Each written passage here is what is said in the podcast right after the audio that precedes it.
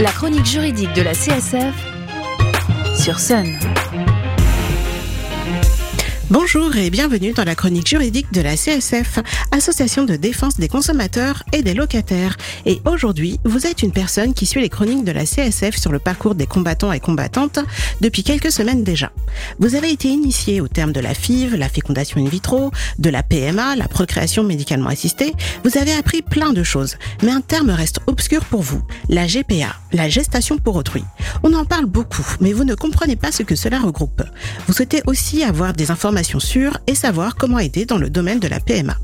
Pour commencer, c'est quoi la GPA La médecine répond à tous les problèmes d'infertilité, sauf à celui des femmes qui n'ont pas d'utérus ou qui ne peuvent porter d'enfants. Elles en retirent une profonde détresse et un fort sentiment d'injustice.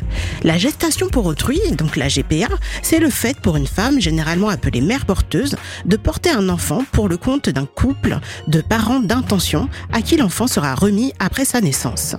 Le site viepublique.fr décrit cela comme une forme d'assistance médicale à la procréation qui consiste en l'implantation dans l'utérus de la mère porteuse d'un embryon issu d'une fécondation in vitro, donc une FIV, ou d'une insémination. Selon la technique utilisée, soit les membres du couple sont les parents génétiques de l'enfant, soit le couple d'intention n'a qu'un lien génétique partiel avec l'enfant, soit le couple d'intention n'a aucun lien génétique avec l'enfant. La GPA est une technique qui est potentiellement réalisable par tout couple du comportant un homme pour apporter le spermatozoïde. La principale différence entre la PMA et la GPA est qu'il n'est pas illégal de procéder à une PMA à l'étranger, contrairement à la GPA. Les mères porteuses en France sont interdites. La loi de bioéthique du 29 juillet 1994 est catégorique. La gestation pour autrui est illégale en France. L'interdiction a même été réaffirmée lors de la révision des lois de bioéthique en 2011. Cette interdiction est fondée sur des raisons philosophiques, éthiques et médicales.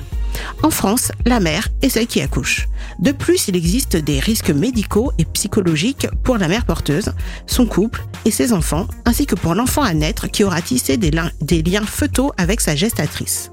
Enfin, l'État refuse la commercialisation du corps.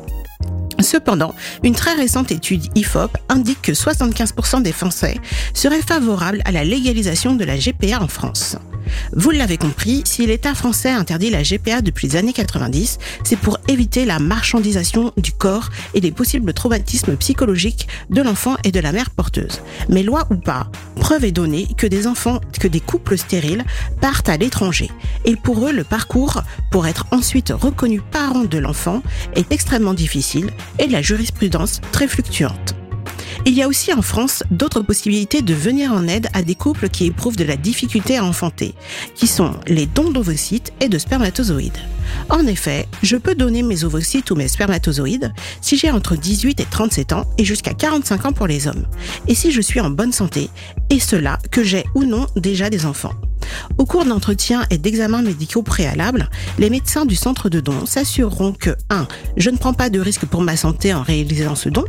Deuxièmement, qu'il n'existe pas de risque important de transmission d'une maladie génétique principalement aux enfants qui naîtront de ce don. Que ma démarche est libre et pleinement libre et éclairée.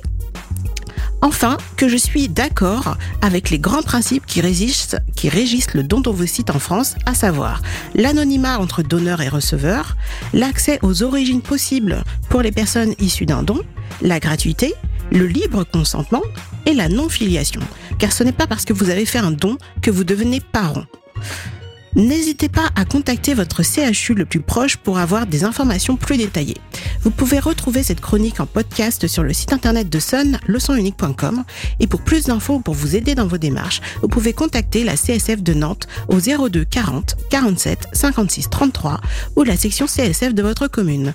On se retrouve dans deux semaines pour une nouvelle chronique. D'ici là, portez-vous juridiquement bien. La chronique juridique de la CSF, c'est le jeudi matin sur Sun.